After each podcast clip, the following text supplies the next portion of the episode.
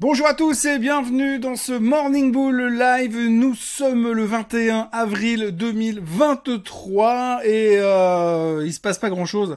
Enfin si, se passe plein de trucs en fait, mais euh, on a l'impression qu'on a un marché qui est en pleine hésitation. Ce matin, j'ai écrit une chronique où je disais que les bears savaient pas quoi faire, les bulls savaient pas quoi faire, mais que on s'autorisait à penser éventuellement qu'un Black Swan pourrait se pointer quelque part. Et c'est vrai que finalement, on est dans un marché très animalier en ce moment, et euh, on a encore un truc à surveiller très attentivement. C'est, euh, je sais pas ce que c'est comme animal, peut-être le, paresseux, mais en tout cas, la volatilité ne fait strictement plus rien, et on a cette impression qu'on est là un peu euh, scotché au milieu de nulle part en attendant euh, quelque chose. Mais quoi?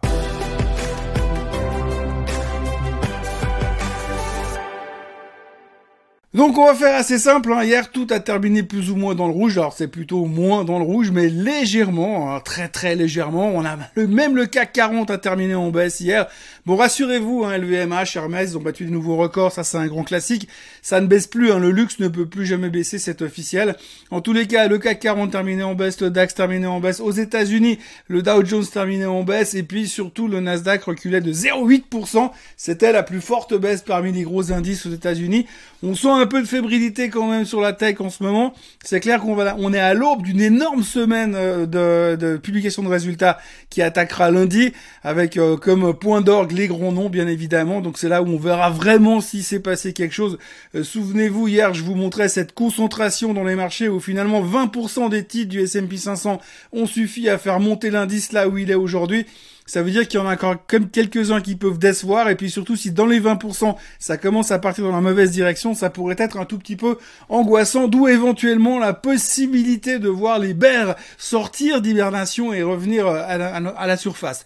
De l'autre côté, vous avez les bulls qui sont toujours là, parce que comme je le disais avant, la volatilité est à 17%, tout le monde s'en fout, personne n'achète de put, personne ne se protège, tout le monde est confiant comme s'il ne s'était jamais rien passé, que cette économie était reluisante et que la situation géopolitique était fantastique. On est super serein, pas de risque de ce côté-là. Pourtant, pourtant, on commence quand même à se poser des questions. Si on regarde simplement les indices de base, alors oui, le Nasdaq est en bull market depuis un moment, ça on le sait, mais le S&P 500 doit absolument aller casser ses 4200 points sur le S&P. Si on ne le fait pas, ça veut dire qu'on reste en dessous de cette zone extrêmement délicate qui pourrait nous renvoyer plus bas de nouveau. Parce qu'en dessus des 4200, ça voudrait dire qu'effectivement, on rentre aussi en bull market sur le S&P. On aura donc la conjonction du Nasdaq et du S&P qui seront en bull market, qui pourrait être encourageant. Mais pour ça, il nous faut de la news, de la vraie news, et pas que des choses un petit peu décevantes. On, on est très occupé aujourd'hui par la publication des résultats, bien évidemment. Enfin, quand on regarde les résultats qui vont bien aujourd'hui, c'est surtout parce que c'est beaucoup moins pire que ce qu'on attendait. C'est pas parce que c'est extraordinaire, c'est juste parce que c'est moins pire. On sait qu'on attend une baisse dans les earnings, on sait que ça doit être une, période déprimante. On a anticipé ce genre de choses. Donc les bonnes nouvelles, c'est quand on fait moins pire, et les mauvaises nouvelles, c'est quand on fait vraiment pire que ce qu'on pouvait attendre pire. Et donc ça nous amène directement à ce qui s'est passé sur Tesla. Donc Tesla, on en a largement parlé hier, baisse sur les marges, blablabla, on connaît l'histoire. Hein. donc on sait aujourd'hui qu'Elon Musk, pendant qu'il fait joujou avec ses fusées qui volent pas très longtemps pour l'instant, euh, eh bien il continue à vouloir être prêt à faire euh, écraser les marges toujours plus bas sur Tesla. Il le disait encore hier, il se fout pas mal de vendre des voitures à prix coûtant. Ce qu'il anticipe surtout, c'est que plus tard, quand tout sera développé, il pourra vendre son software pour les voitures autonomes. Alors bon, ça fait 1250 ans qu'il nous promet des voitures autonomes. Personnellement, j'espère qu'on n'aura jamais de voiture autonome, mais ça c'est parce que je suis un vieux, un vieux quoi, tout simplement. Mais en tous les cas, ce qui fait un tout petit peu peur de ce côté-là, euh, c'est que euh, pour l'instant, si lui commence à faire la pression sur les marges, eh bien tous les autres vont devoir aussi commencer à baisser leur prix, donc à mettre de la pression sur leurs marges. Et c'est ce qu'on a vécu hier durant la séance. Sell-off majeur sur tout le secteur automobile. Euh, toutes les marques qui ont des voitures électriques plus que les autres se sont fait taper dessus plus que les autres. L'exemple typique, c'est Ferrari qui perdait que 1,1%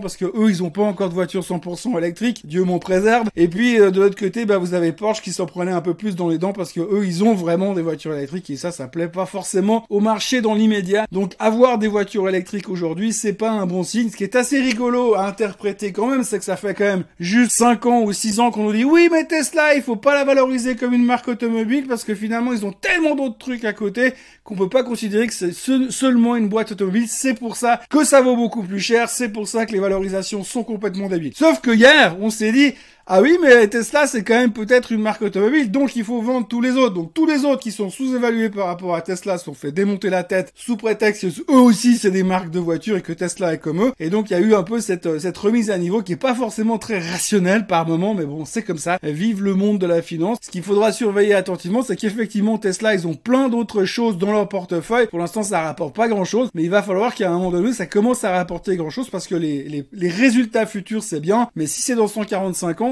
ça fait un tout petit peu loin. D'ailleurs, si on regarde un petit peu ce qui s'est passé sur Tesla hier, il y a eu beaucoup de downgrade, pas forcément de downgrade de recommandations, mais tous les analystes ont révisé leur euh, target un peu plus bas que ce qu'ils étaient avant. Alors il y a à boire et à manger. Bon, il y a toujours Madame Katie Wood qui pense que Tesla ira à 2000 dollars en 2027, mais bon, elle a des targets toujours un peu complètement cons. Donc ça, c'est pas une grosse surprise. Mais autrement, pas mal d'analystes ont révisé leur, leur target à la baisse sur Tesla suite à la publication de ces résultats qui ont mis un coup de froid sur le secteur automobile. On notera aussi euh, les résultats euh, qui étaient bof, bof, bof, bof, bof hier. Alors on le voit hein, quand on a dans cette période-là, quand on a déjà des attentes très basses, quand vous venez en dessous des attentes, ça va, c'est très très moche. Alors le problème des TNT hier, c'était le free cash flow, donc euh, leur, leur cash qui leur rentre régulièrement à cause des abonnements téléphoniques était en forte baisse. c'était 60% à 70% en dessous des attentes du marché. Résultat, le titre s'est pris 10% dans la tête. Le dividende, le rendement du dividende a instantanément explosé, donc ça fait un rendement terrifiant au-delà des 6%. Mais dans la situation actuelle, on n'est même pas sûr qu'ils vont continuer à payer un dividende. Donc méfiance quand même de ce côté-là. Euh, c'est une grosse déception du côté AT&T. Euh, faudra faire attention et il faudra voir un petit peu comment ça va évoluer ces prochaines semaines. Autrement, on parle toujours un peu du marché immobilier. Euh, hier, on a eu les ventes, les prix des existing home sales, les maisons existantes. les prix sont en baisse de 1% sur le mois de mars. Alors vous me direz, ouais, mais 1% c'est pas beaucoup. Oui, effectivement, 1% c'est pas beaucoup,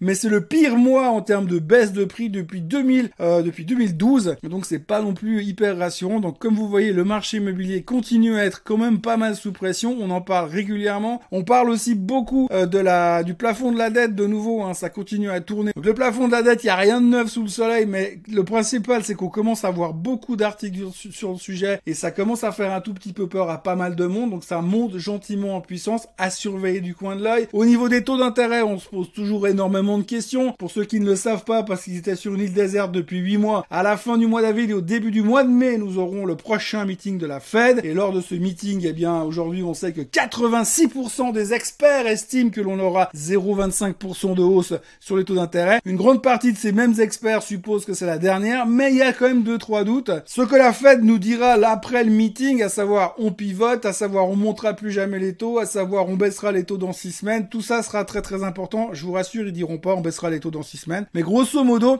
on est vraiment dans une situation assez critique pour l'instant et euh, on se pose pas mal de questions toujours et encore. Et c'est ce qui fait que euh, la guerre entre les bears et les boules pourrait reprendre euh, dans quelques temps, sachant que pour l'instant les bears ils ont quasiment disparu de la circulation. Et puis bah, on notera qu'hier soir aussi, toujours dans la thématique des taux, Madame Loretta Mester, présidente de la Fed de Cleveland, a parlé pour dire que selon elle, pour réussir à calmer l'inflation une fois pour toutes, il faudra monter les taux au-delà de 5%. Alors au-delà de 5%, si on part de là où on est aujourd'hui, c'est pas monstrueux. Si c'est à 5%, 5%, mais si c'est au-delà de 5% jusqu'à 6%, ça fait encore un bout de chemin. Donc il y a encore deux trois doutes qui doivent être levés et ça on devrait avoir quelques réponses ces prochains temps puisqu'on aura également les chiffres du PCE bientôt pour savoir exactement la teneur de cette inflation, mais on sait quand même qu'il y a encore deux trois problèmes qui peuvent nous stresser de ce côté-là. Voilà, donc aujourd'hui nous sommes vendredi, il y a de moins en moins de chiffres trimestriels qui vont être publiés comme tous les vendredis. Ce matin, on aura Procter Gamble avant l'ouverture, on aura Freeport McMoran, on aura pas mal de PMIs, il n'y a pas de chiffres très très importants. Si on regarde les chiffres qui ont été publiés hier, on avait euh, le Philly Fed qui était en ralentissement, ce qui veut dire qu'effectivement l'économie est en train de ralentir. On avait les jobless claims qui sont en augmentation, ce qui veut dire que le marché de l'emploi est en train de se resserrer. Pour l'instant, on va dans une direction qui euh, tendrait à vouloir dire que effectivement euh, l'inflation est en train de et que l'économie va dans la bonne direction, dans ce que la Fed aimerait voir. Et puis, ben, tiens, c'est bizarre. Aujourd'hui, on n'a pas parlé de, récession. Voilà, c'est tout ce qu'il y avait à dire euh, aujourd'hui. N'oubliez pas de vous abonner à la chaîne Suisse Côte en français, de liker cette vidéo et de revenir lundi prochain pour un nouveau Morning Bull Live. Par contre, en ce qui concerne le Swiss Bliss, vous l'aurez, mais ce sera après la clôture ce soir, mais plutôt, je dirais, demain matin, euh, pour, pour en profiter durant le week-end. Donc, le Swiss Bliss sera publié samedi matin. Comme ça, on aura vraiment toute la semaine complète sur le marché suisse. On aura le temps euh, de discuter de tout ça demain matin. Donc demain matin, Swiss Bliss, lundi prochain, Morning Bull Live. D'ici là, passez un excellent week-end si je vous revois pas. Profitez bien, sortez vos parapluies et à lundi. Bye bye